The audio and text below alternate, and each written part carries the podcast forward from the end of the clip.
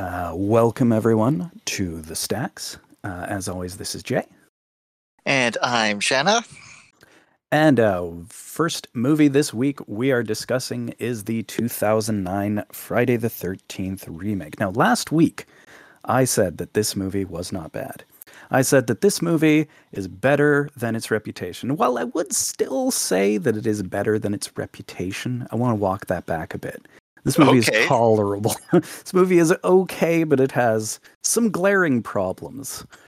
Uh, I would still say that it's definitely a better film than the last, the the three previous Jason movies, probably. Maybe, uh, maybe only the last two. It's it's definitely better than Jason X or Jason uh, versus or Freddy versus Jason for sure. Maybe, probably better than Jason Goes to Hell. although That has some kind of wacky energy. It was just talking to Shanna about that before we started, and it's uh, the the whole brainworm thing, which is weird. As Yeah, well. I wasn't expecting that. I've only ever seen the first Friday the 13th, and now this one. which is sort of a remake of the first one eh, for the very first minute, and then s- sort of a remake of the second and third movies for the rest of it. Plus some new ideas. Like there's there's a lot of new stuff where they're kind of trying to explain Jason. We'll we'll get into that, I guess. Yeah, oh yeah, we will. I have I have thoughts about that. Awesome. So uh, I, I guess one of the things I would say to, at the beginning, just regarding it being a remake of the first three movies, is kind of cool. That's that's a really interesting and clever way of going about this. It uh, it works. What they did uh, really works. It threw me for a loop. Yeah, and like I feel it wouldn't have worked if they just tried to do another Friday the 13th one as a remake and tried to reboot the series because if it was just a movie about Jason's mom, I don't think people would sit still for it in 2009. Jason's mom does not have it going on.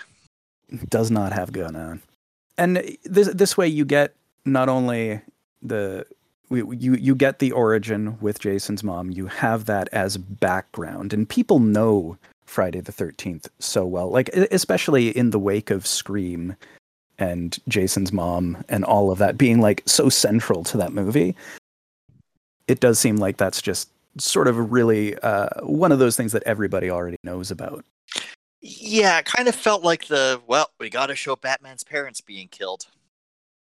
Kind of. Although, to be fair, Friday the Thirteenth hasn't done the Jason's mom thing every outing. They they it it's in the first oh one. no, you're that's they okay. they reference it once in a while, but it's it's not like one of those Not things like like, okay, we we got to see Jason's mom get, get decapitated again. And hell, I, I kind of almost would like to see it in everyone. Just have everyone do their own take on that head flying off. That would be kind of fun. Not totally against that. yeah, would. Or like every time, like when Jason first begins his killing spree, we could just c- cut, like zoom in on his face. Well, her mom, his mom's head's flying off, like just superimposed over the close up of his face. Yeah. Well, like some sad music playing, and then he cut, starts his killing spree. Just start every movie like that. I should be a Hollywood director. Hollywood screenwriter. um,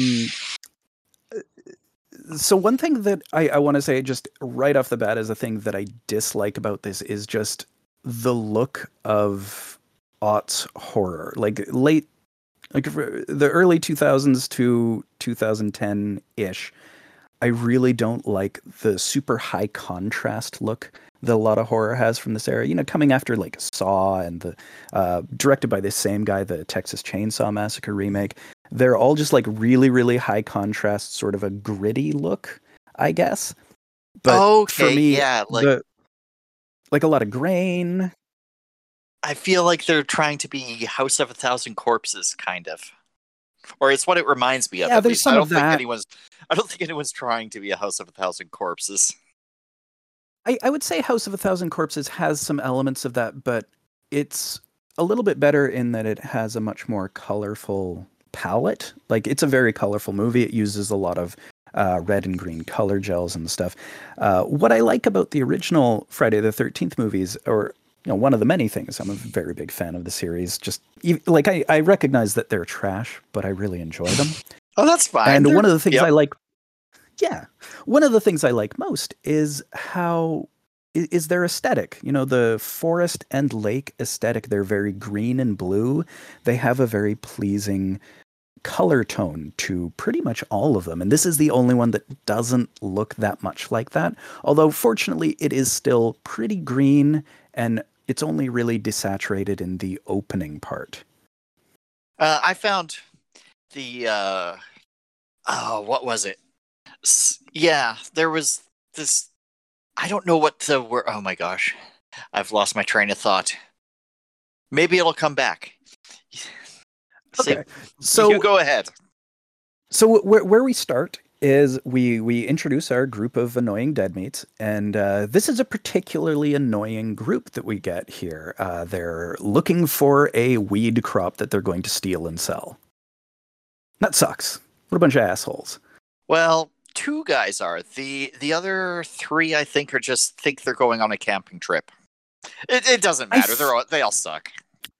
I feel like several of them are aware. Like I think they're going along, but they are aware that this is a trip to find a weed crop. Because I think a few of them reference it, and I guess it's sort of Jason's weed crop. Is it? it, Oh, I- it seems to be protected by him.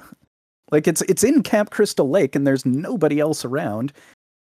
I how kind of much they figured it keep- might be the hillbilly. maybe because I, I think we do see that guy talking about weed as well. Oh yeah, he he wanted. We he does. But I feel like he's weed. just. I, I think he's also stealing it from wherever this crop is. Like I think he's just also taking it from this crop. I don't know whose it is. I, I don't think it's ever really mentioned. Uh, but weed Maybe is it is kind of a big thing in this movie. It could be Jason's because Jason in this movie sort of isn't supernatural. He's kind not- of a person. he is supernatural at the very end, but they put a lot of effort into constructing the movie in ways that make him not supernatural or explain the things that he normally does uh, in non supernatural ways, uh, which we'll, we'll sort of get into as they're introduced. But it's sort of, I like, I guess that's a possibility that he's just this crazy survivalist in the woods who has this big crop of weed and that's just how he goes through the world just in a constant weird psychedelic haze but you'd think that would make him less violent Oh no, he doesn't touch his own crop. See, Jason, because he's not a supernatural person, because he's an actual human this, apparently, he's got to get groceries and stuff, right? So where where do you think he gets the money to pay for that by selling this weed? So he's just defending his labor from these teenagers. see i don't think he would ever possibly sell it i see it more as like a honey trap it's it's oh this oh my god! bunch of weed that he's so much better. planted right so all of these teenagers will come out and you know they're they're going to be those weed smoking sex having teenagers just the kind he likes to kill Oh my god, that's it. That's got to be it.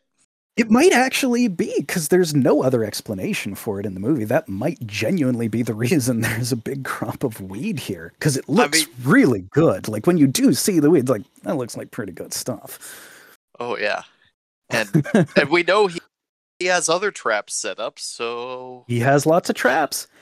Very elaborate. This is an extremely elaborate tool using Jason, considering that the kills in this are not as creative as we're used to in this series. they sure are violent, though. But they no, are they're not- violent. this this one's quite creative. gruesome. Yes. Yeah, a lot of machete kills. It's mostly just the machete. Um, but they're gruesome because, you know, it was 2009 and this was sort of, this is the post Saw era. You could do a lot of more uh, violent and gruesome kills. Uh, it was, I mean, that was kind of more the norm. You, you were into the torture porn era.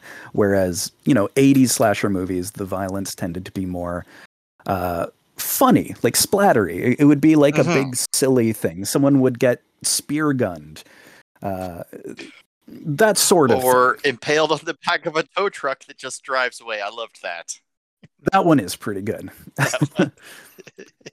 Uh, and so I, I think both of us watched the unrated cut, uh, which does have quite a bit more gore. Uh, I, I believe the original theatrical cut cut back on both the nudity and gore to some extent. Because there's some like extended sex scenes in this too. Okay, I'm not sure which version I saw.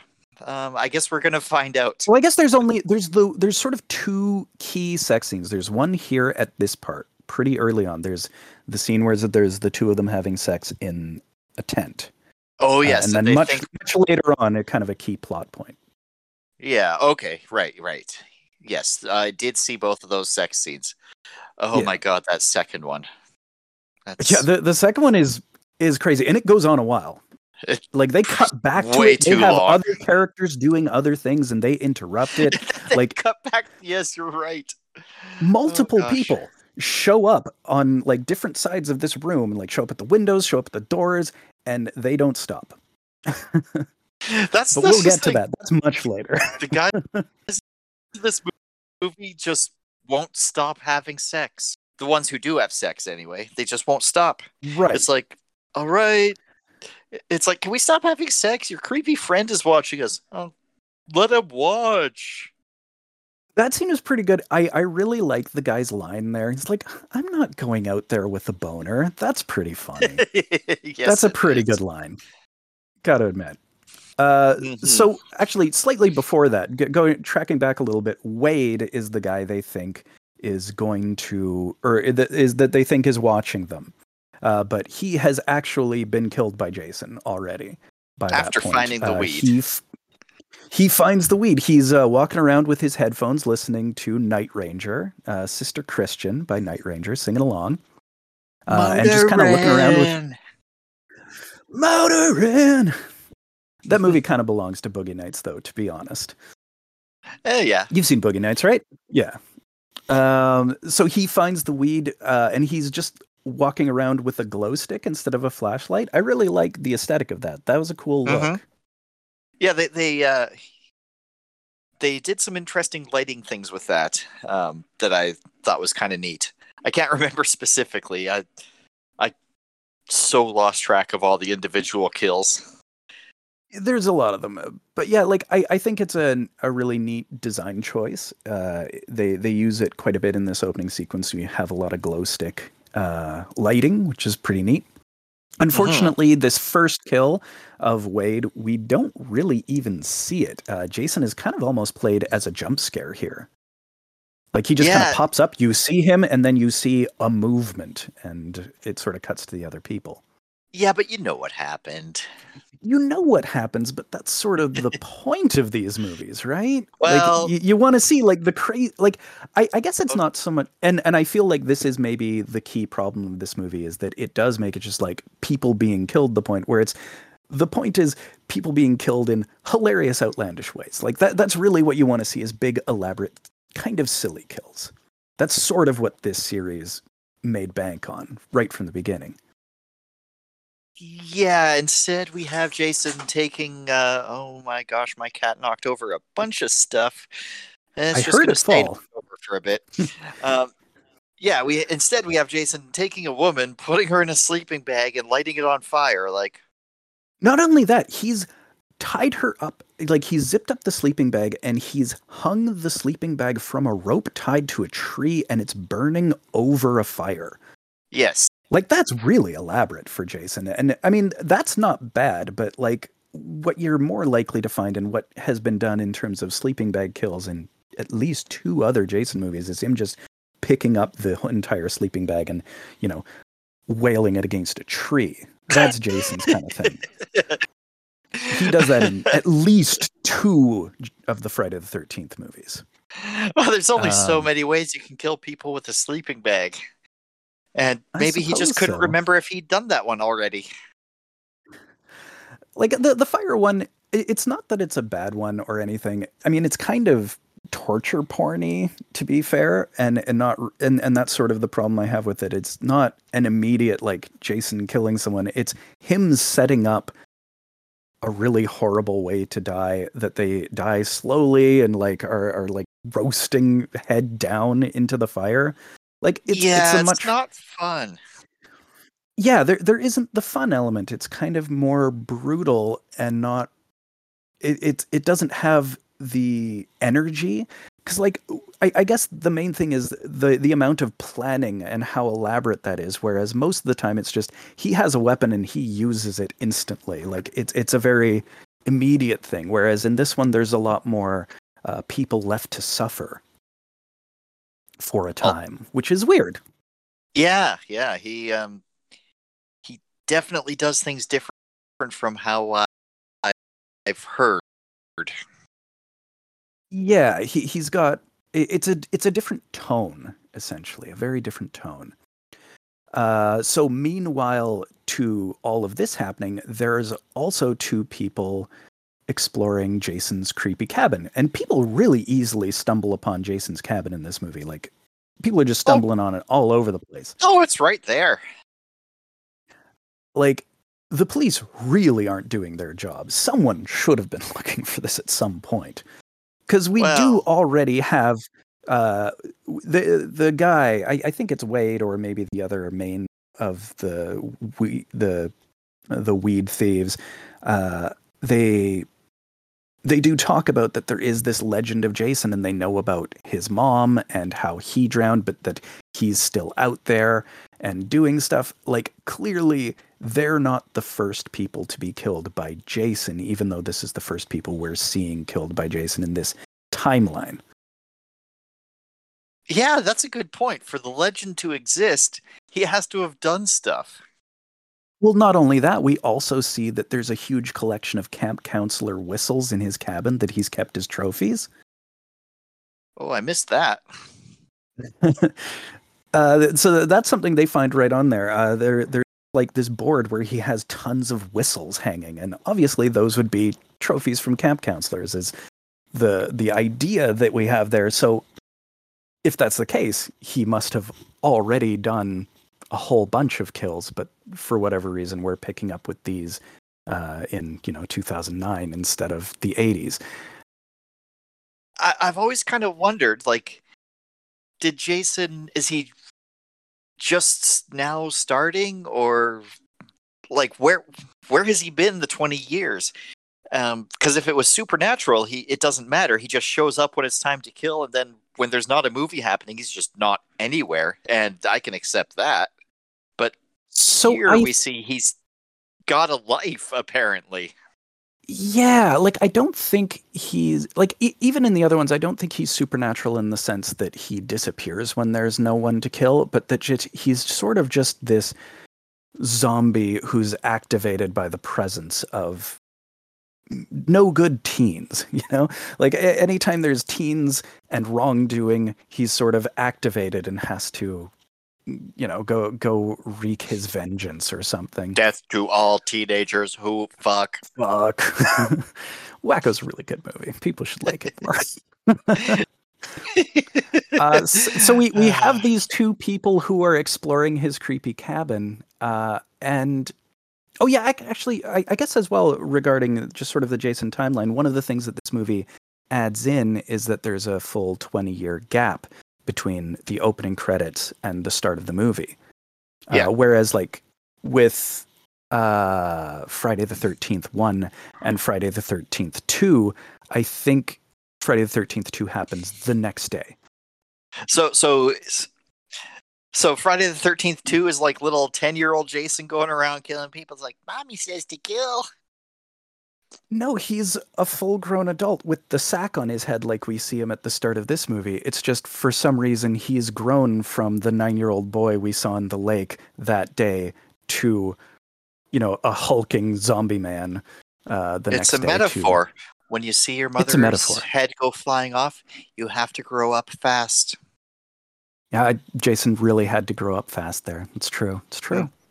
He'd never got his childhood. Nope. In Jason's cabin, they find a locket with Jason's with a picture of Jason's mom, uh, and it, the guy says the girl looks like her, and I guess she probably kind of looks like her. We don't really get a very good look at Jason's mom in this one, Yeah, it looks Uh, like a pretty low res JPEG.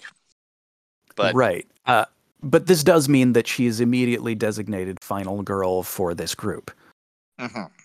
Uh, I didn't pick up on that detail until it became relevant much later. It's like, oh, they did set this up.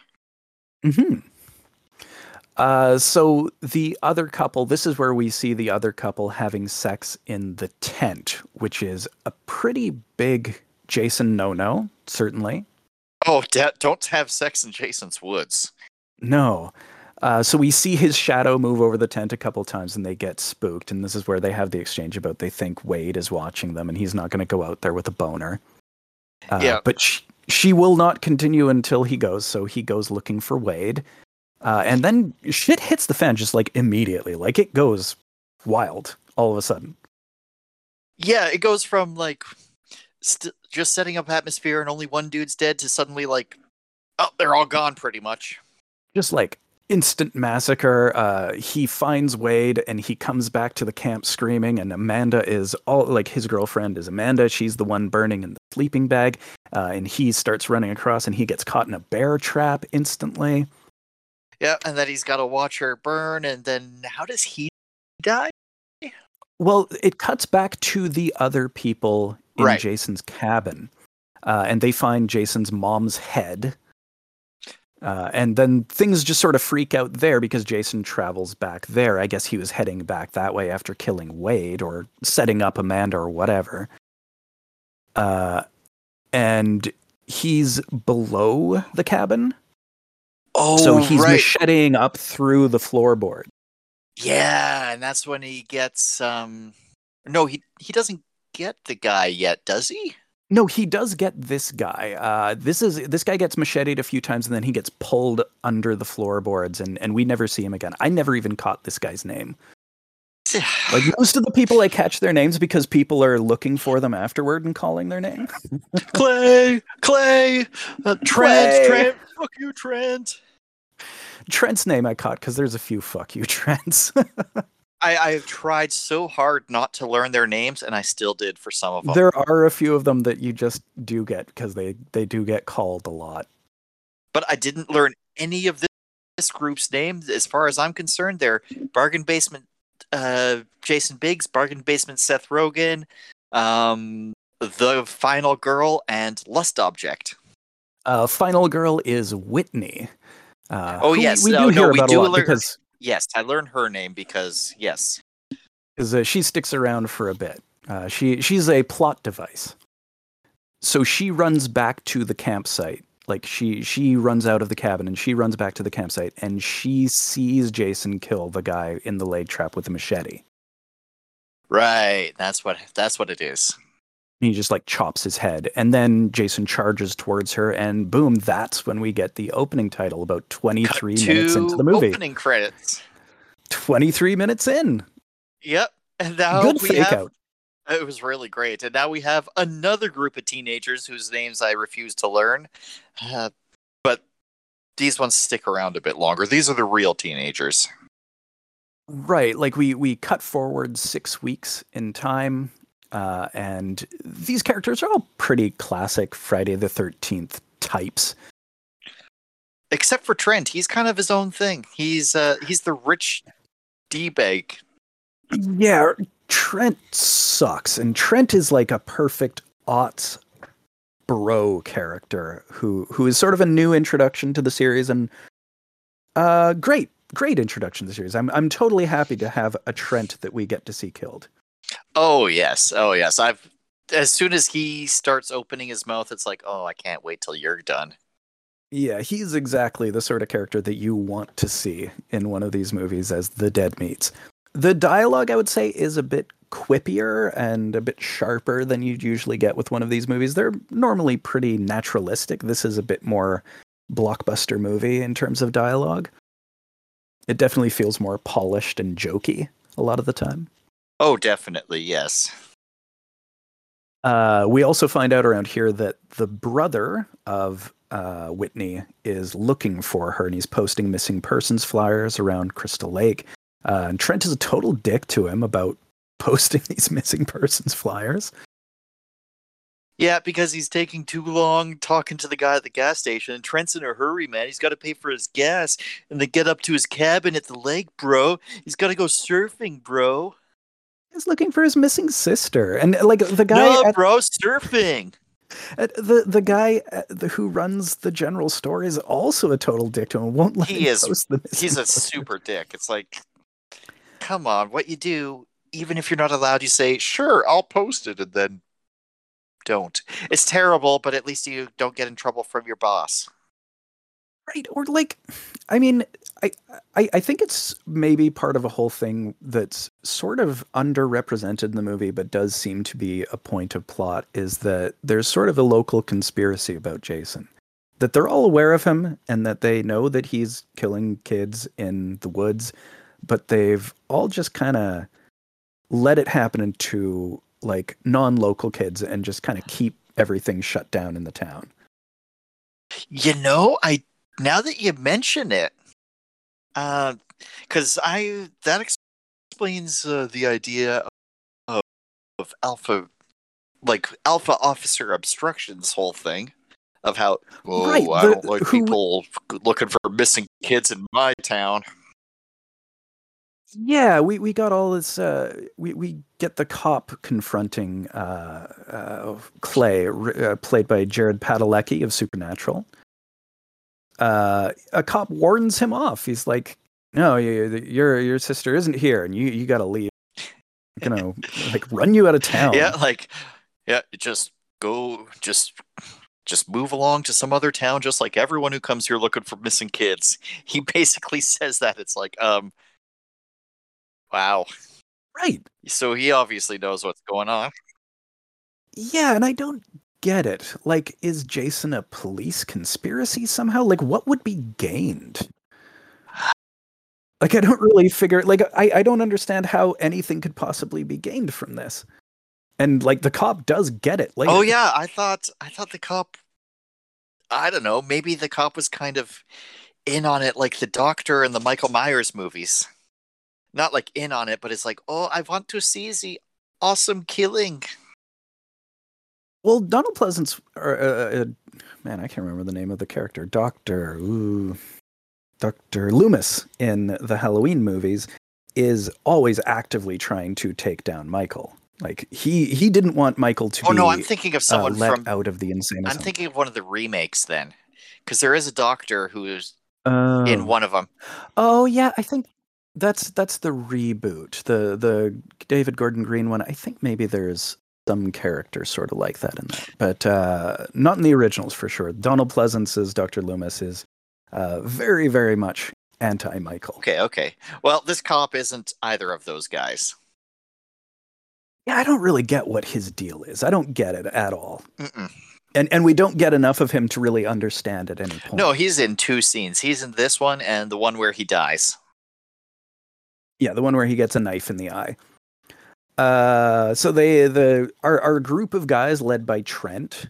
Uh, there there's a lot of bro talk among these guys. We we hear the word bro quite frequently. It is very 2009 in that sense. They like th- this movie does feel weirdly of its they've definitely got their uh, their Troy and Abed, or their Harold and Oh, Kumar, yeah. if you prefer. Nowhere near as good as either of them. Well, this this would be pre-community, uh, and like even though they they do a lot of copy stuff, this would be prior. Oh, that. really? We got our Chewie. I think it is 2009. I could be no, wrong. you, uh, you. I think you're right. Actually, no, I think. I feel like Community started shortly after this, but it's around. Here. Okay, so they're Harold and Kumar. Could yeah, I I mean I it does feel like they are supposed to be sort of this comedy duo. They're the the two stoner guys who have all of these elaborate uh they they have this really elaborate bong that they keep in a special suitcase.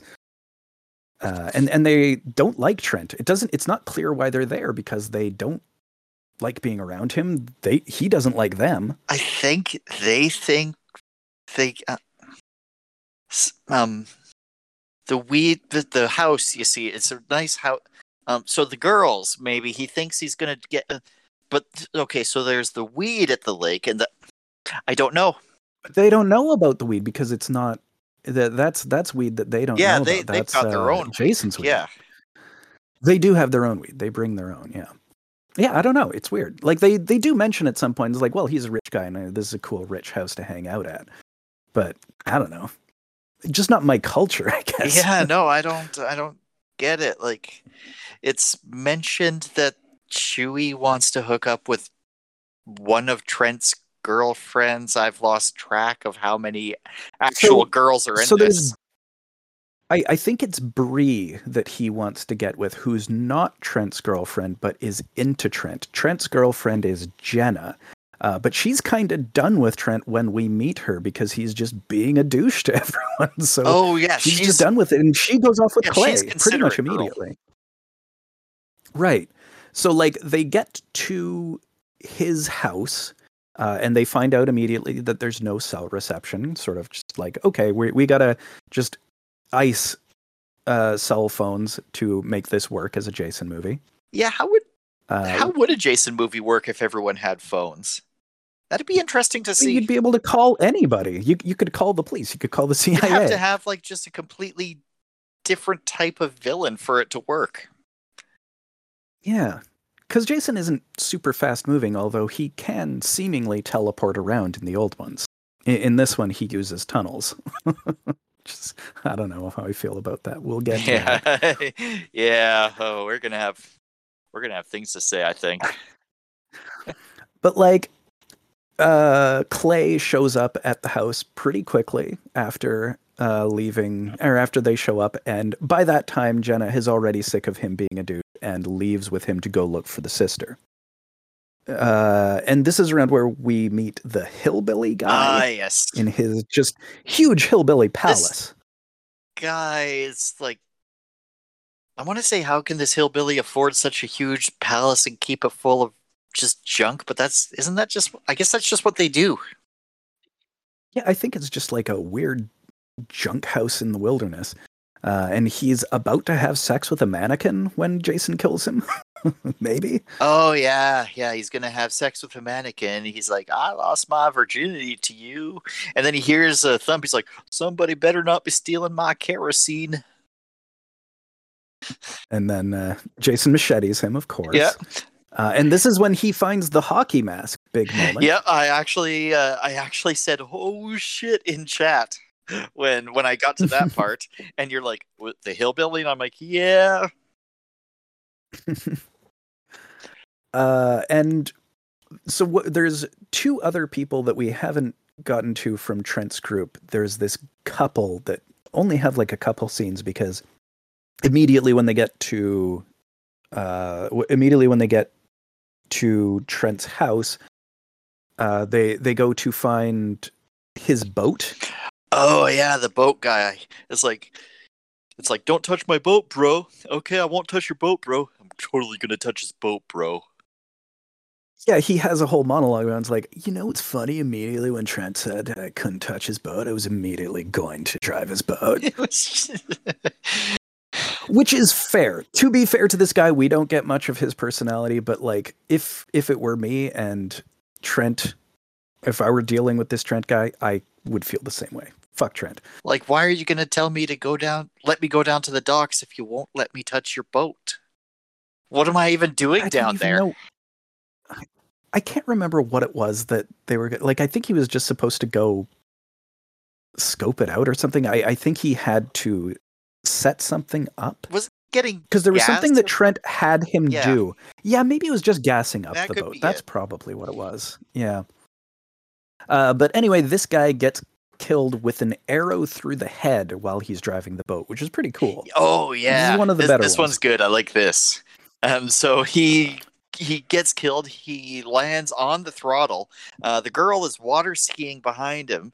Uh, she falls off, and then I, I The boat sort of spins around. yeah, and she thinks she he's going back to get her, but he's not even alive. And she's like, "Hey, hey!" And she just the boat just smokes her right in the face. Yeah, she gets hit hit pretty hard with the boat, but it doesn't kill her. But we see her just kind of like dazed in the water and sort of like in and out of the water. And there's a pretty cool shot of Jason sort of lurking at the edge of the woods by the water line. hmm Uh, it, it's a little bit too lingering. I feel they do this same shot in I think actual Friday the Thirteenth Part Three or Four, uh, and they do it better there. But no, it's Oh, decent. yeah. It's it's a nice bit of atmosphere. You don't have a lot of that in this, uh, which I, I feel it could have used more of. Uh, and he also gets her. Obviously, he he gets her with the machete Mhm. uh, in the head from above the dock. Yeah, though. she she's smart. So, you know, she's hiding under the dock, even though she's smart. Even with her head injury, she's thinking, but right. not Yep. thinking good enough. Because I was like, Jason can't see her down there. Oh, he can just stab randomly and eventually get her. Oh, there it goes. Yeah. Uh, meanwhile, Clay and Jenna have found Jason's cabin. Again, it's just super easy to find this, This place. They just stumble upon it. I mean, it's it's a little New Jersey lake, right? There's just like, oh, I guess it would be pretty tiny, wouldn't it? yeah, I guess so. I mean, it's a tiny, small town. Well, Yeah. weird. So Jason comes back to the house hauling one of the corpses. I, I guess it's supposed to be the girl. Uh, and he spots the backpack that they set down, and he just throws a big tantrum. He like hucks a bunch of canoes Oh over. yeah, He's, he has like this temper tantrum. Well, no, first I think he was trying to find them because he thought, are they hiding under the canoes? hmm Uh, and then he doesn't. And then yeah, he he does totally have a temper tantrum. He has a couple of them. Like he has an extended temper tantrum that like goes on through their whole running away sequence because they hide for a while and then they run away and they trip a wire, which rings a bell underground where we see the sister chain. Oh yep. So she didn't die, right. and she's in Uh, and jail. we s- not in jail. In his freaking She's like in a in a tunnel. his uh Jason base, the Jason Basin. His the the secret underground lair of Jason. Like, why does underground lair? That seems way too elaborate. Like, Jason has generators set up. Like, he's got a whole f- survivalist. Oh yeah, here. this is like he's he's waiting for the day that the liberals come to take away his guns. Except he doesn't have guns. But you know that it's that kind of thing. Yeah, and it just seems so far beyond what any form of Jason would logically be able to do because Jason is just a relentless killing machine with no mind. Like he, he's he's not logical. He doesn't you know go through processes. Yeah, th- this scene I don't know, changed my so strange. whole impression of this Jason because now I think Jason like he has a house, he like lives somewhere, he has furniture. Uh, well, kind of, uh, kind of. kind of. He's got decoration. He's got trophies. Yeah, he's got um a grindstone for sharpening his machete menacingly, which that's cool.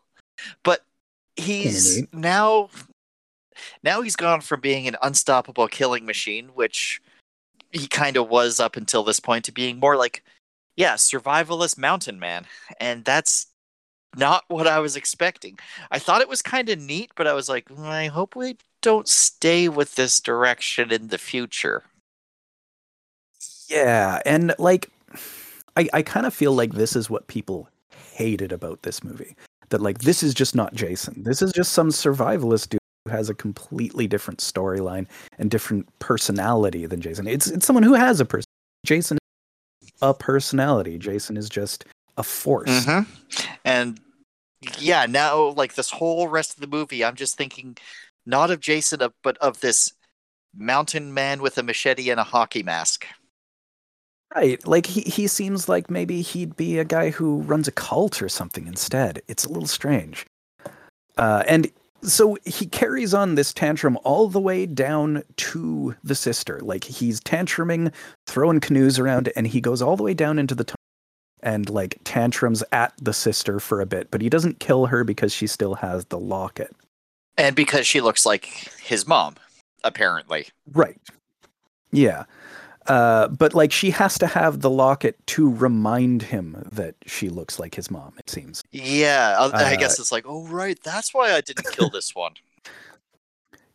because like every time he like she shows it to him when when he's having his tantrum uh he leaves the backpack with her like he he takes uh clay's backpack with all the missing flyers and stuff so she's able to find out that clay is looking for her and she finds something to unchain herself and it just seems like a weird digression because she doesn't get away uh, from this part. Like she she gets out, we see her escape, but like several scenes later, we just see her randomly recaptured in the background of a scene, and that's and she's just exactly back to where she was before. And she hasn't met anybody new at this point, so nobody knows that she's there No. yet. This was, yeah, there wasn't. She never does meet anyone when she gets yeah, out. she's just running around in the woods. She almost meets someone, and then nope. And it's like, okay, well, I. What was the point I, of that? I sort of I, I think maybe it was because there's a scene where she has to go through the body pile to get out and they just wanted to have that scene. okay, well, That's that's sort of my my feeling on that probably is why they did it. the whole thing, the underground tunnels just feels like it belongs in a different franchise. Like I it honestly agree, yeah. reminded me more. I'm I was I've been trying to think so long about what it reminds me of, but it reminds me of that awful Silent Hill movie. The Yeah, the aesthetic kind of the I- I- tunnels reminds me of like the aesthetic of the mines and it's Mhm. just maybe just like the color palette of it because silent hill was a lot more barbed wire heavy and Right, and it's also one of those really gray, high contrast odds horror. that's yeah too. that's uh, i think that's what i was thinking of uh, not house of a thousand corpses when we were making the comparison Right. And and I would say like House of a Thousand Corpses, there's a bit of that too, because there as well they have a whole bunch of underground tunnels that they chase people through as well. Like it was a thing that people were doing in horror movies, I guess. i could probably name off a whole bunch of other ones that have that but i don't remember their names That's fair. Uh, so we cut back to the party house where Chewie, who's the designated idiot, uh, he lets a shot burn for a really long time while he's talking about taking the shot, and then he burns his lips and breaks a chair, falling over like an idiot. oh yeah the flaming mo Uh, uh, and Trent flips out because there's my dad's chair.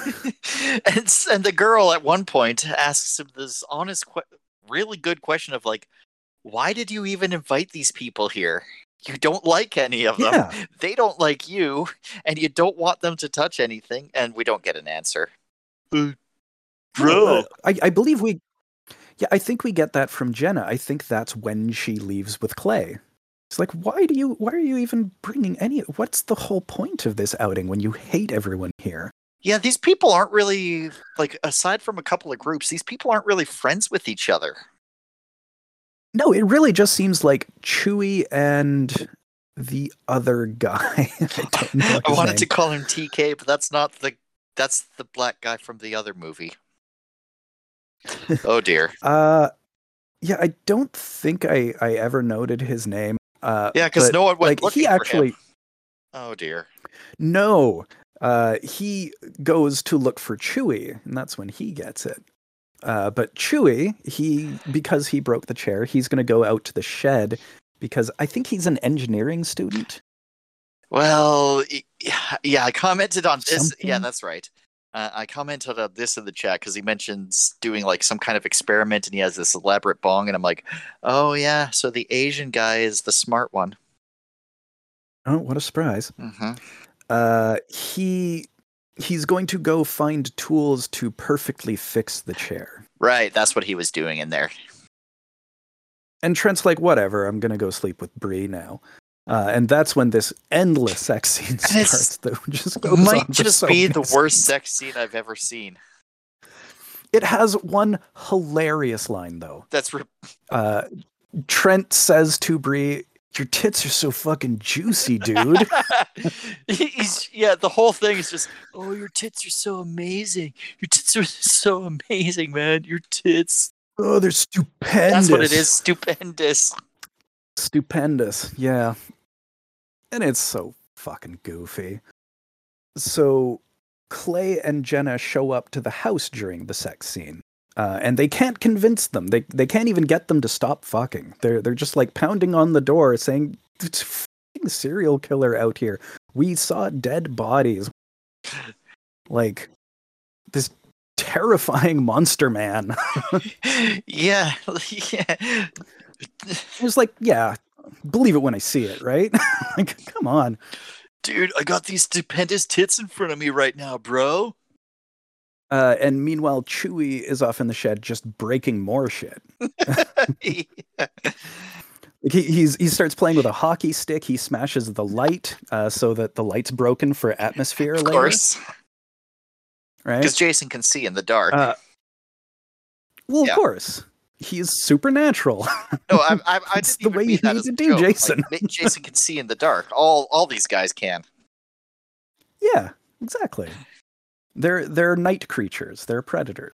Uh, Chewie's death is pretty brutal Oh, because it, like it's a, an, it's another machete one, but he stabs him through the bottom of his jaw into his brain, and he does it really. oh yeah, It's like right. just this slow, gradual stab, and it's like, jeez, seems excessive for just like the inoffensive comic relief character. Yeah, that was the kind of the same feeling I had with the sleeping bag. Like this, Yeah, this is the death that you No, I reserve feel for Trent. Yeah, I completely agree. Although the the death Trent gets is pretty good, pretty good. Yeah, if it's the one I'm thinking of, yeah. While at the moment Trent and Bree are orgasming is when Jason recaptures the sister just outside their window.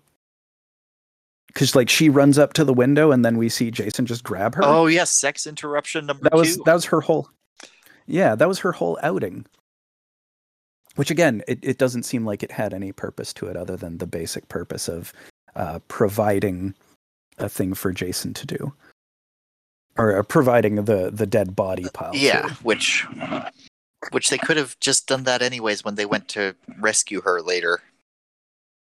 right but i guess it establishes it for them to get out later but Yeah, I don't know. it just seems silly. Yeah, that's the whole bit didn't need to be there really. Yeah. Uh, so the other guy is stoned and he goes out to find Chewie. Uh, and Jason gets him with a throwing axe, which was kind of cool. That was not bad. Oh yeah, and then like bends him over this log and what does he do? Like He splits him. He splits him on the axe. yes, that's what it was.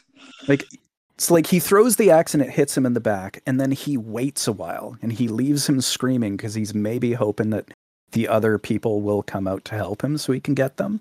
I think, or at least that's what the people inside theorize. And with this Jason, I guess that's possible.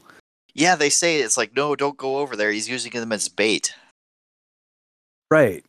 Uh, but they don't bite, so he just comes up and grabs him, and he picks him up with the axe still on his back, and he slams him uh, on his back, so the axe just bursts through him. Yeah, that was that was something. That was That was neat. That, that was that was kind of a brutal one, but it was it was like sudden and pretty like spectacular in a way that was sort of more fun. Yeah, th- this was that was the kind of Jason kill I was looking for. Yeah, because it's like he threw something and then he smashed someone down. That that feels more like the sudden, crazy Jason violence. That's a little bit more appropriate to the tone of the series. hmm Uh, so Trent goes and gets his gun, uh, and Jason shows up in the house and kills Bree, and he he impales her on some antlers, which isn't very well done, and it's been done better. Like the, the same kill is done in Silent Night, Deadly Night, much better. Yeah, I couldn't. Uh, I, I I kind of forgot about this kill. I was like, oh, how does this girl die? Oh, we'll get to it. So yeah, I guess it must not have been that great. Although I I have a lot of deaths to keep track of with these two movies that we're doing to this week. So many deaths. It, it's an all kills night. All kills uh, and a few random tits here and there. Some tits. Both of them, yeah, they're they're, they're both kind of in that range. Uh, so the sheriff shows up about then, uh, and he's knocking on the door, and Jason puts a knife through his eye through the peephole, I think. Yes, that's what it was. Yeah, through like the peephole. I thought it was more like like a. No, it was. Yeah, sorry. No, no. Uh, I'm not sure exactly what it is. I know he puts a knife in his eye, and it, he's at the door, but I think maybe Jason is. I'm not even sure where Jason is because uh, I, I know that right after this, this is when everyone just abandons house. right, right. Uh, Jenna and Clay take the truck and leave Trent behind, and he loses the gun in a ditch. Kind of funny. okay, okay. I love that they just take off without him. It's great. ah, what do you need Trent for anyway? Uh, and this is when we get the excellent kill of Trent. Okay, uh, so yeah. the first part is just machete, but it's that second part. Would you like? Okay, so um, yeah, he gets macheted. Uh, they end up on this road somehow, and there's a truck driving down. Uh, the truck stops for for Trent, who's like, a a tow, tow truck. truck. That's what it. Yeah, truck stops for Trent, who's like, "Help me, help me!" And then Jason comes, picks up Trent, freaking impales him on the tow truck, and then the, He the tow truck, he body slams him onto a spike on the back of the truck. Yep. yeah, like right through him. There's, and then the tow truck drives away. And I'm just imagining this yeah, like guy. the guy didn't see it somehow or hear it. Uh, Like, would Well, you even feel that in the suspension? well, you cut that. You cut to his face. I think he knew that uh, Jason impaled a guy on his truck, and he was driving away. It's like, oh, True. it's that. Uh, Yeah, better get out of here. that Voorhees, uh, it's that Voorhees boy doing that thing again. I better, uh, better go to the car wash. Yep.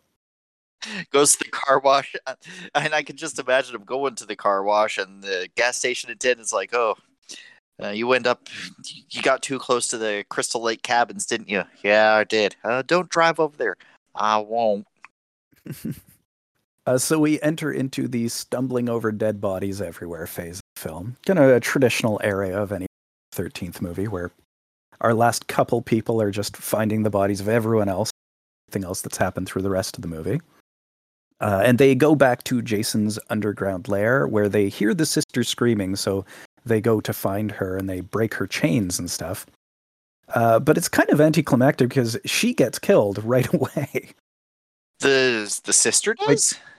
The, yeah, the I sister thought- gets killed pretty much immediately, doesn't no, she? No, I thought it was the other girl who got killed. Is it the other girl? I, I thought it was. I, I think it's Jenna who's the last survivor, isn't it? Oh God. Um, it's kind of an important. It's kind of important to the plot to know. Shit. It is, but I honestly don't know because all of these scenes are just like people running around in the dark, uh, and I I thought it was the sister who gets it when uh, he's when they're running out. Like I think Jenna is the first one out, and then Clay is up, and then the sister gets it because she's the third one into the hole. But But it could be Yeah, Jenna. I could be totally it, it would have to be the sister because the sister at one point again. No, the sister would have to be the survivor because at one point again she says, "Jason, you can stop now." Which which Jenna wouldn't right, be able I to do guess, that. Which is, I don't know. Maybe. well, maybe if you you could totally be right. I'm maybe not if sure. Jenna, you know, had found the lock. Nah, that's too much. No, I'm pretty sure it was the sister, and Jenna died. Okay. But either way, uh, we're we're down to two, uh, and they end up back at the Hillbilly Palace, and Jason and Clay have a battle. Uh, but Jason gets wrapped in a chain and sort of pulled into the wood chipper a little bit. Oh yeah, But he just gets stabbed through with his own machete and sort of seems to die just from machete stabbing, which, you know, again, not traditional Jason. Yeah, but the wood chipper chain was, I think we're meant to believe it's strangling him. But since, as has been established at the very beginning, Jason is immune to drowning, presumably because he doesn't need to breathe, he should also be immune to strangulation, Yeah. And then what they do is they dump him in the lake. which is the last place Which, you want you to know, dump Jason. Pretty stupid. Uh, the line that she has here when she kills or when she stabs him with the machete is just dumb as shit. So bad. Says, Say hi to mommy. And then she does like a long pause. In hell. Okay, so that must be the Like- sister then, because Jenna wouldn't know about the mother. Wouldn't she? Didn't they talk about that at some point? I don't think that group ever talked about No, the. Jason legend. It was the first group that did, Oh, which is where the sister is. Yeah, I guess so. So she she does remain the final. Okay. Well, Which is weird because we we see very little of her doing anything in the, after the first 20 minutes. She has almost nothing to do. she, you know, exists to get rescued and then and I guess sort of kill Jason sort of, but, not. not. Cuz they right, she stabs him with the machete, they dump him in the lake and he comes back up. Oh my god, how unexpected. he comes back up, freeze frame, cut to credits. Which Dun, dun, honestly, dun. I, I was so happy with that ending. yeah, I mean that's what has to happen. You know, Jason has to come back up out of the water because that's what a Friday the Thirteenth movie is, and it just feels silly that they spend all of this time making him not supernatural, when obviously he's still going to be a supernatural being because that's the crux of the series. That's the whole Well- point. he drowned as a child, and his mom killed a bunch of people, and then he came back to carry on her killing. Well, work. maybe he didn't actually drown. Maybe he was just like just trying to get away from his overbearing mother. Maybe he's like, "Oh my god, every day with my mother, it's like, oh Jason, Karen cut me off in the grocery store. Kill kill Karen for mommy, Jason." And it's like, "Oh my god, I just want to I just want to get away from it. Um I'm going to fake drowning." I guess maybe. Um, so that's pretty much it. Uh, that's that's how it ends. Uh, I watched the extras on the disc, but they're kind of shitty. Uh, th- this one, for some reason, this is from the new Scream Factory box set of all of the Friday the Thirteenth movies, which is pretty excellent. It has tons and tons of extras on every other movie, but this one. Okay. Uh, this one is just basically a reissue of the old existing disc without any new stuff. It's kind of weird. It didn't even have subtitles. I, I like to watch movies with subtitles so that even if it's in a language I understand, it just makes it easier for my brain to process what's being said. But it didn't have it, and that annoys me. Yeah, it's weird. Uh, and like, yeah, I, I also frequently have subtitles on just so I can more easily take notes and get character names. That too. Yeah. Except I don't, don't take notes. I usually take notes. I, I took notes for both movies this week because of how much there was to keep track of in Seven. We'll get to that shortly. Uh, do you have any final thoughts on the 2009 Friday um, or overall? I was definitely thoughts? watching a 2009 uh, slasher film. I I don't feel like I got to know the real Jason. No, it doesn't feel like a classic Friday the 13th movie. It definitely feels like a studio product that sort of bears some vague resemblance to uh, some elements of it. It takes place in the forest. There are kills, there are teenagers, there's sex, and there's a guy with a hockey mask. Which But it's not very Friday the which means I've never seen a Friday the th- er, a Friday the Thirteenth movie where the real Jason is killing anybody. Oh, that's crazy. Well, then we'll move on to our next moment here because, uh, well, this does complete the box set, and I've now watched all of them, but we'll leave it in the mix because you haven't seen any of the other ones other than the first. Uh, so here, uh, would you like to choose which Friday the 13th movie you would like to next see at some point Um, as a sort of back pocket pick whenever? all right, all right. Well, let's go with I've seen number one. Let's uh let's do number two. Let's uh rotate right. that into or however we're doing it. Will do. Nice. Uh, all right, so now we will move on to Seven, uh, the 1979 Andy Sidaris film.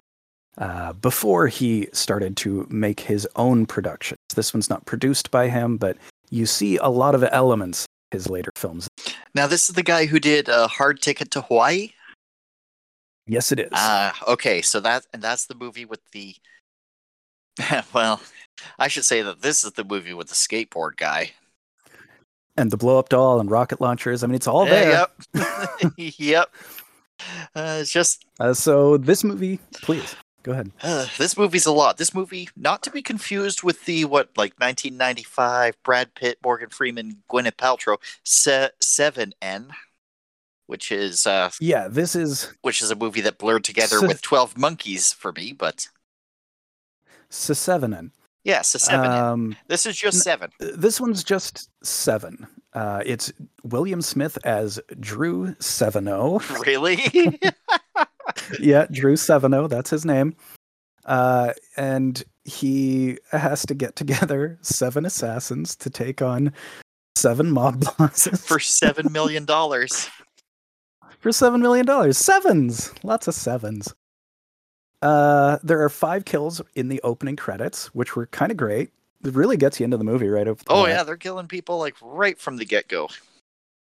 You got the skateboard assassin guy. This guy rules. doing a couple of skateboard past. That guy's so much fun.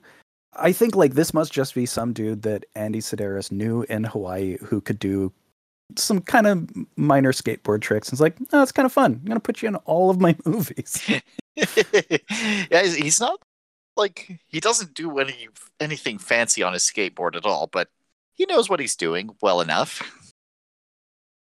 yeah, you know, he he does little tricks back and forth, and then like he'll go by with a crossbow and kill three people or something.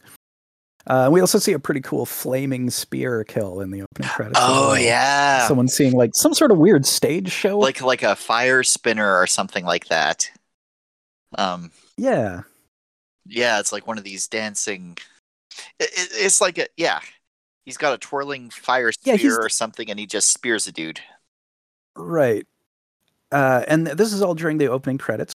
Kind of nice. They're not as elaborate as later Sidaris ones. He has pretty cool uh, action or actions uh, credit sequences typically. Oh. Uh, these ones are a little bit simpler, but this one's all typewriter style, which was kind of neat. And then they sort of keep it up through the movie uh, when they go from location to location. They'll have like a little uh, typewriter report. And, and when they It's cool. introduce your our villains, who you don't need to know their names. no, but like you know, you get their quick, you get the quick dossier on them, and then we get introduced to them, and we we set each of them up that way. You know, it's it's a style. This is why this I person like it. deserves what's about to happen to them. Yeah. Uh, so our main bad guy is Lenny, uh, who who's most famous as Luca Brasi in The Godfather, uh, and he plays the Kahuna. Oh, oh Yeah, he's he's Okay. Luca Brasi. Uh, you know the the famous Luca Brasi sleeps with fishes. Uh, he's he's Luca Brasi. oh, okay, all right. Um, And his right hand man, it turns Uh, out, is the skateboard guy. skateboard guy. Yeah, his top assassin. Eh, well, you see in the opening credits, he is pretty good as an assassin. I mean, he doesn't Yes. fail. No, I mean he he kills three people in the opening credits. I mean, good on him. Actually, yeah, that's probably a higher kill Uh, count than any other individual in this movie. Maybe the professor. Oh, we haven't done yeah. to the professor yet, but he's pretty overpowered. Yeah. Like he's definitely the MVP of the team. There are so many characters and plots and mini plot lines and little independent things happening. It, feels like you're never really supposed to remember any of this fits together. It's more just about like moment to moment visual excitement and thrills. Uh, it's it's not really about a through line. It's about just keeping you constantly entertained while you're watching. I was thinking, like, do we even want down the plot, or because it would take about as long as the movie is to talk about the movie? Because the plot is no, I've got a handful happening. of notes. Yeah, I, I've got a handful of notes, but I'm sort of more interested in just talking about the the basic uh, thrust and just sort of the style of All it, right. because it's it's like those later Sidaris films, but it's much more packed. Like it, it feels like they're just doing a lot of extra plot stuff. Where the later ones, they kind of condense it down to just having like one main villain with a couple, you know, side guys, and then you you got to stop drug runners usually. Uh, this one, it's like uh, an entire criminal cartel who are going to take over the entirety of Hawaii, which is, you know, that's a big plot. by tanking the tourism industry and then buying up. Uh, one one thing, uh, like I listened to the commentary on this as well, uh, which is pretty good. Uh, very good commentary track. Uh, I'd say we're watching the Kino uh, Blu-ray of this, uh, and the commentary talks about how Sidaris uh, got his start in shooting TV sports in the 50s and 60s. Like he was one of the main guys who founded Wide World of Sports Oh, okay. so he really revolutionized television shooting of sports. So the movie kind of has that same sort of thing. It's just constantly throwing stuff at you. It's it's sports action cinema. Like you got race cars and guns and skateboards and hang gliding and just Oh my there's god, always it going to totally be is. something. Yeah, which is kind of cool. Like uh, it, it's an interesting, different way of making a movie because it doesn't feel like a classic Hollywood movie. It totally feels like an event, like a, a a sports event where you just like kind of got to keep moving the action forward, and it doesn't really matter any sort of overall arc. Well, Like just hitting a bunch of action sequences all the way through, and that's that's what you got to do. Yeah, okay. That's yeah, because the the plot, such as it is, there isn't one. It's just, it's just here. Here's hang gliding. Well, now there- here's a race car. Now here's the skateboard guy. He's gonna fight that guy. Right. Well, like I, I like the main overall thing is there's these guys who are going to take over Hawaii. So these guys, uh, the, these these apparently Im- incredible assassins have been gathered to take care of them. Although, one seven million dollars is not that much if you're doing this many high-profile assassinations, and especially when they're all supposed to take place over half an hour, like all of them simultaneously. Yeah, th- this this guy undersold himself. This this guy does not know the value of his own labor. I guess he just really likes the number seven. you know what? You could have gone for 70 77 million 777 man i could have taught this guy how to do his job Well, we also find out later that he is the worst at his job out of the whole group because he's the one who blows it. yeah Because like everybody else, so we we have I think uh nine kills sort of through this whole end sequence, uh, which is I, I call it the end sequence, but it's like a solid half of the film where it's just they're executing the plan. We don't see them create the plan; we see them all get together and then we see them execute the plan, which is an interesting way of doing this sort of thing. yeah we we meet by the it's at the 45 minute mark where we've just got done being introduced to the characters and then now it's now we're doing the plan Right. So like we we spend 40 minutes introducing the characters and then the boom, we're we're we're going to now now let's let's set up all these fun kills. Uh we we we've got all our we've got all our bad guys introduced, we've got all our good guys introduced. Uh, and I don't really have a lot to say about many of them. I, I will especially note, though, Reggie Nalder, who is the guy with the sort of burnt bottom of his face. oh the Uh, the that, hermit that is real. Like he is a guy who was in a fire. oh oh okay Yeah, and he's like this this evil BDSM freak, and he's got a much harder edge than you get from a character in a Sidaris film. He feels a lot more adult. Like there's a rape scene in this, and you do not have Andy Sidaris films, which are kind of almost family entertainment in a weird sort. well They're they're much goofier from this point. Th- this is like a harder edge than you usually True. get because this is like a, a studio picture rather than his own. Uh, like all of the other ones are produced by him and his wife. Oh, okay, because this one did kinda feel like it had higher production afterwards. values. Like it, it felt like a bigger yes, movie definitely. than uh, Hard Ticket to Hawaii. Yeah. Well, like Hard Ticket to Hawaii definitely feels like an independent film. It feels very specifically like this is a movie that is by sort of an auteur, like an exploitation auteur kind of guy who's just yeah, a crap auteur. yeah. But that's Uh, the whereas this first one has no, please. that no, that's exactly the idea I got from from that movie. But yeah, this one, it feels like it's not just This one, one, you guy see some of it, making a movie. right? It, it it has a lot of elements of it. You see sort of what he would go on to do with these, but it doesn't quite feel quite like an Andy Sidaris film. It almost feels like a real movie. that's one way to think of it. But yes, almost. so the our our tech guy with the shades, he's thin and weaselly, and he's the professor, and he's pretty overpowered. Uh, he's the guy who does multiple of the kills because he has like these smart rockets. Oh yeah, the Rube Goldberg rocket. Well, that's what I thought it was going to be when he was doing all the calculations. I was like, this is going to be a Rube Goldberg. Nope, it's just a rocket. He just knew when to fire it. Just a rocket. And it, it doesn't even explode, it just like pierces them. But it pierces both of them, so he got it right. It does pierce both of them. Yeah, he did it. Uh, we, we get a blow up doll gag at the airport with the professor, and it, it ends up with William Smith because he's. He has. So, to William Smith blowing it, he's. It's like going to be the fifth kill. He's going after the kahuna, Lenny Montana, or Luca Brasi. And his whole plot, he's got. He's got the blow up doll in the car his Like in his convertible, so in the passenger seat and he's feeling it up like he and uh, so the people and he's like driving next to uh the Kahuna's car and just trying to get their attention by feeling up this blow up doll so they think he's a guy who's like it works except then he tries to shoot at them and he hasn't done the research to find out that their their uh, glass is bulletproof and Is established. they just drive away It, it, it is established. They do find that out earlier, but he wasn't there because he went. He makes his own rules. He goes off and does his own thing. They they tried to call him and tell him about the bulletproof glass. Yeah like he just didn't do the research Yeah. like he blew And then, it yeah, uh, and the I just love the look on the Kahuna's face. He's like, "Ha ha ha! ha, you stupid fuck!"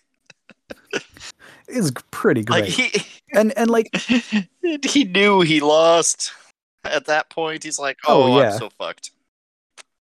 he has to go chase He's them fight uh, ultimately man.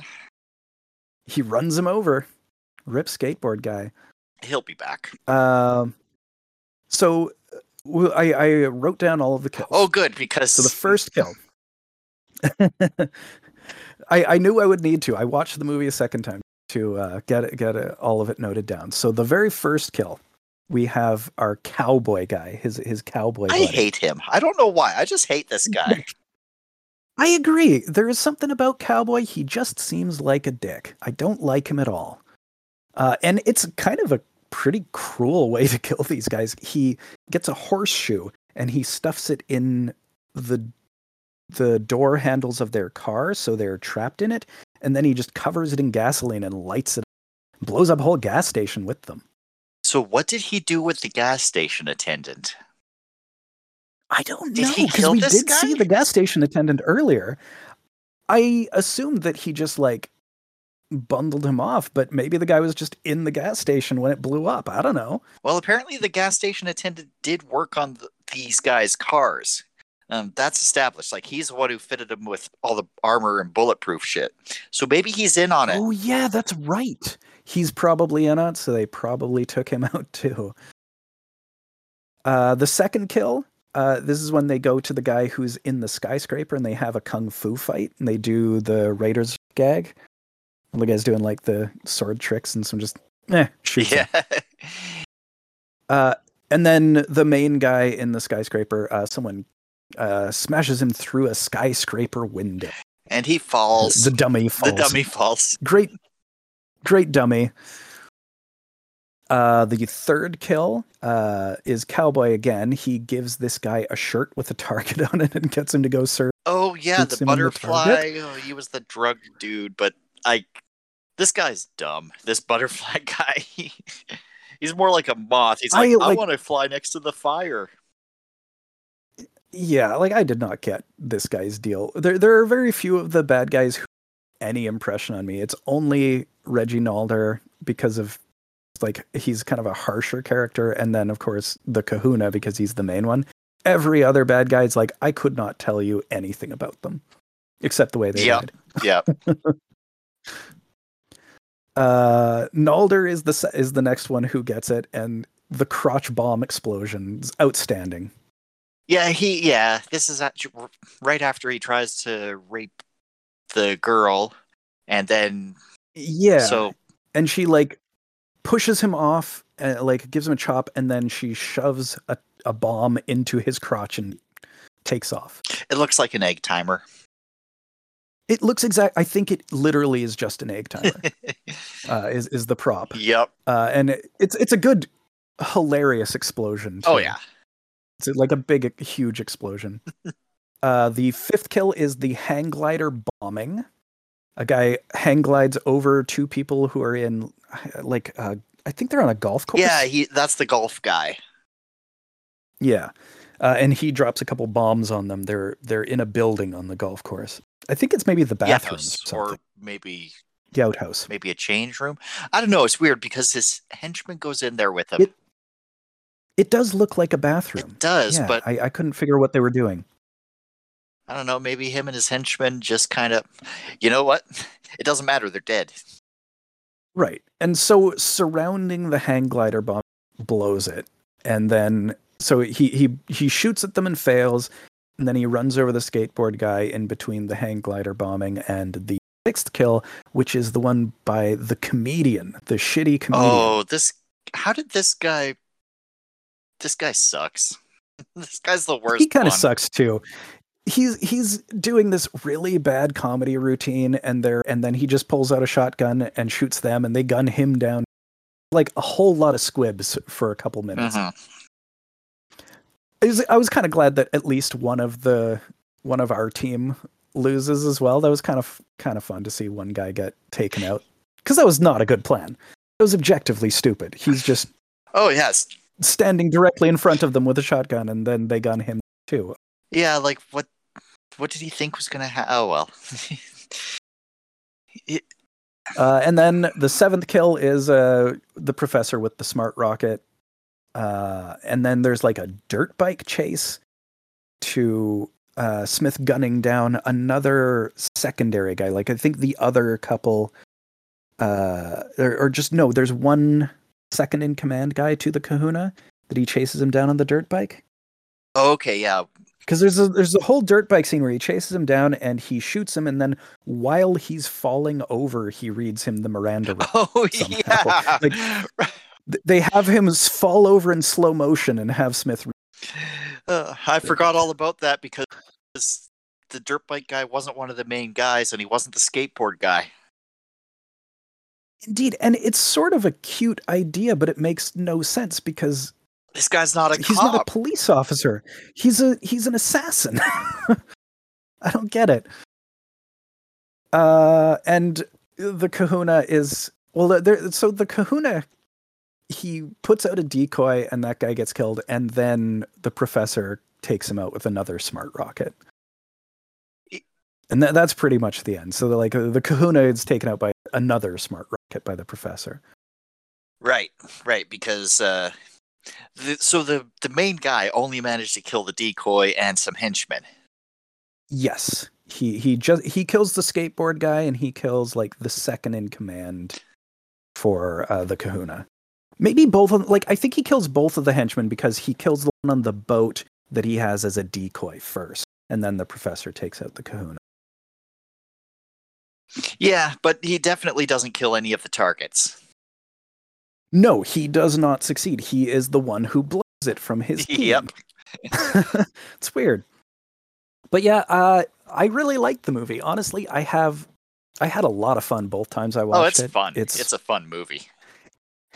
It's fun. It's ridiculous. It never stops moving. It's constantly throwing silly shit at you. You don't really retain a lot after you've seen it. Like this, like I have seen it before we discussed it. I, I I've watched it previously, and uh, I remembered nothing when I was rewatching it this first time. Oh yeah, I bet like a week from now this movie's gonna be gone from my brain. And you know what? That's fine because I'll watch it again in a year and I'll enjoy it every bit as much the next time. Oh sure, it's like hard ticket to Hawaii. Like I for last time I watched it, I had forgotten about the snake. It's like such Oh, an important snake. thing, but I had forgot about it. So The cancer so it was new again. So I'm looking forward Ah. to this movie being new again. Hell yeah.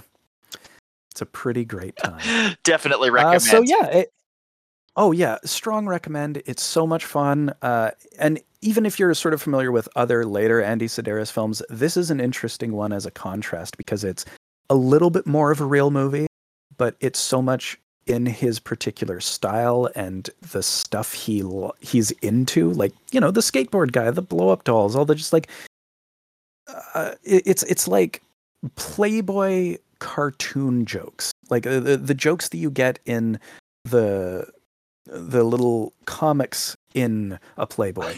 That's his humor. yes, okay. Yep, yep. That's a good way to describe it. and like distinctly Playboy and not Penthouse. It's almost family friendly, but just like with boobs.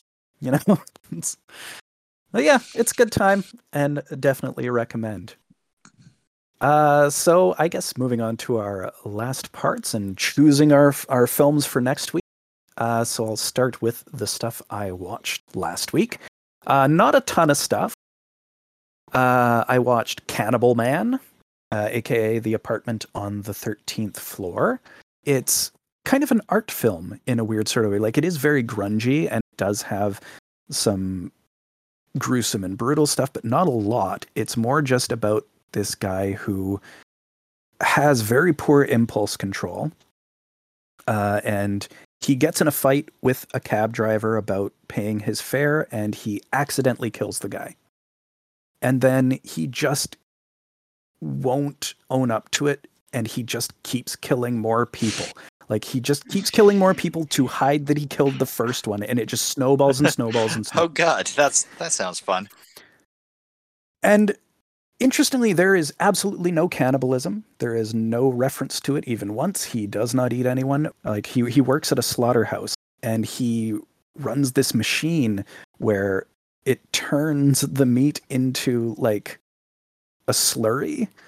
So he's taking pieces of people in and putting them in his work machine. And the the movie is kind of interestingly it, it does feel very socio-political. It, it's got a lot about uh, the politics of meat, a lot about capitalist consumption in general, just uh, the the effects of capitalism. You have uh, the apartment on the thirteenth floor, which is another weird title. The original title, I think, is uh, "The Week of the Killer," which makes much more sense, and that's the original uh, Spanish title, I believe or maybe Italian. I can't remember what what uh, country this movie's from.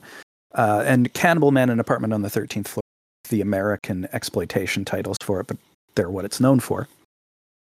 Uh, but the so the apartment on the thirteenth floor, this guy who's watching through binoculars on the thirteenth floor, who's obsessed with him, and there's this whole queer theme running through it that's very interesting as well. So it's a very unusual movie. It's it it was not at all what I expected, but quite good. Okay, okay. Interesting. Uh, I also watched I also watched Nosferatu in Venice. Uh, as I said when introducing it, uh, it it did turn out to be just as great looking and trashy and silly uh, as I had heard. Uh, so it's Klaus Kinski reprising his role. Have you seen that one? Um, Did we talk about this? I can't remember. sorry, which one? The Werner Herzog Nosferatu Oh movie. no, no, I haven't. So it's a remake of the 1928 Nosferatu, except it sort of creates uh, Klaus Kinski as this vampire who's sort of a feral animal. Uh, and it takes place during the bubonic plague, the the original one, the the Herzog. Uh, and it's just him sort of like living in the shadows of the plague and being sort of uh, kill at will because there's so much death around. Very very good movie. Uh, maybe one of the great vampire movies. Nice. Uh, this sequel is a, an unauthorized one, and it's very silly. Uh, Kinski is incredibly over the top. There's this the the first time we see him getting out of the coffin, you see him struggling to get out of the coffin. really funny to see. I love it. All right. Uh, there's this there's a there's a part where he needs to go to like he when he arrives in Venice gets in a boat and he's standing up in the boat and he's piloting it piloting it with his mind through psychic power okay. All right.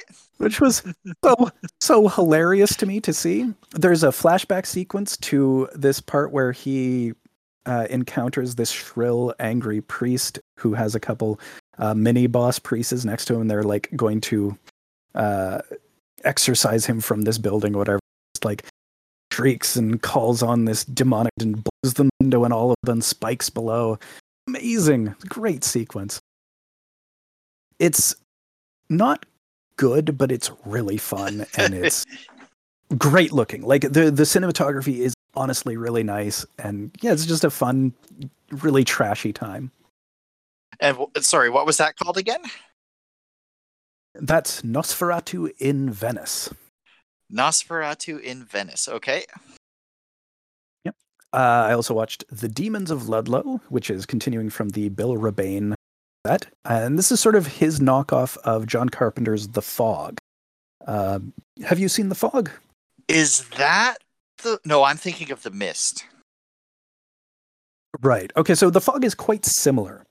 Uh, it is about a fog that comes in over this small town, and uh, it contains uh, in the fog it's ghost pirates. Ooh.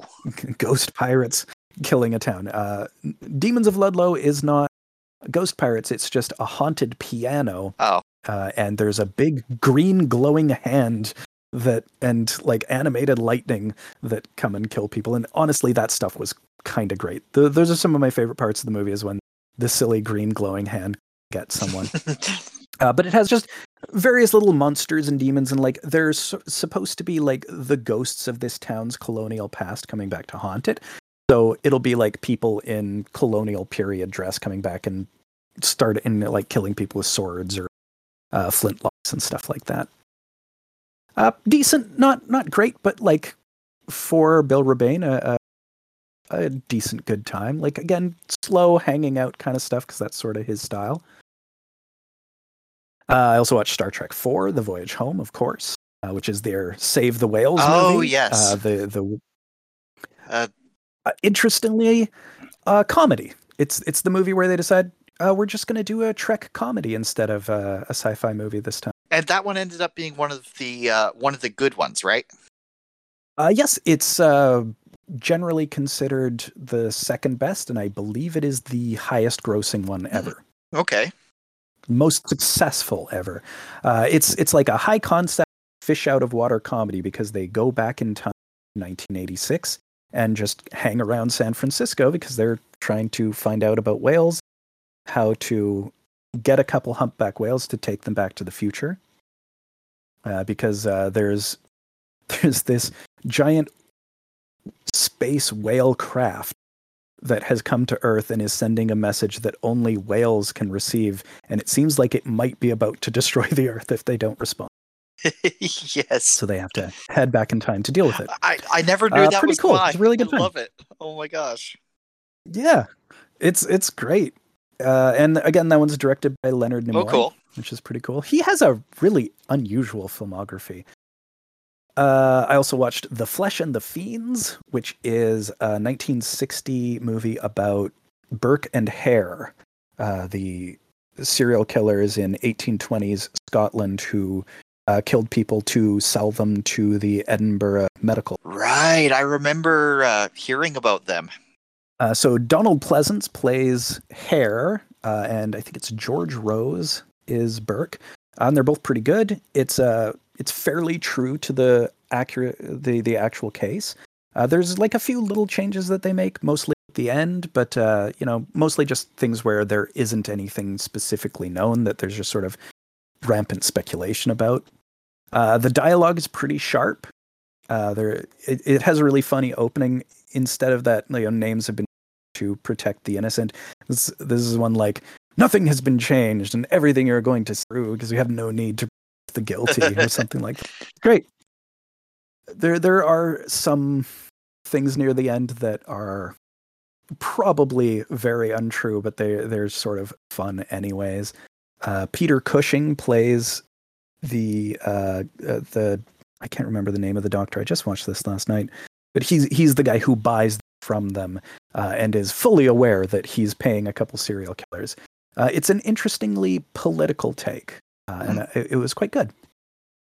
And last one I watched is Pin Down Girl, uh, aka Racket Girls, uh, aka uh, The Blonde Pickup.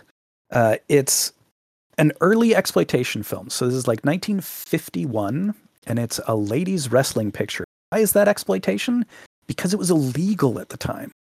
Ladies wrestling. Ladies wrestling It was illegal. ladies wrestling was illegal in California in the 50s.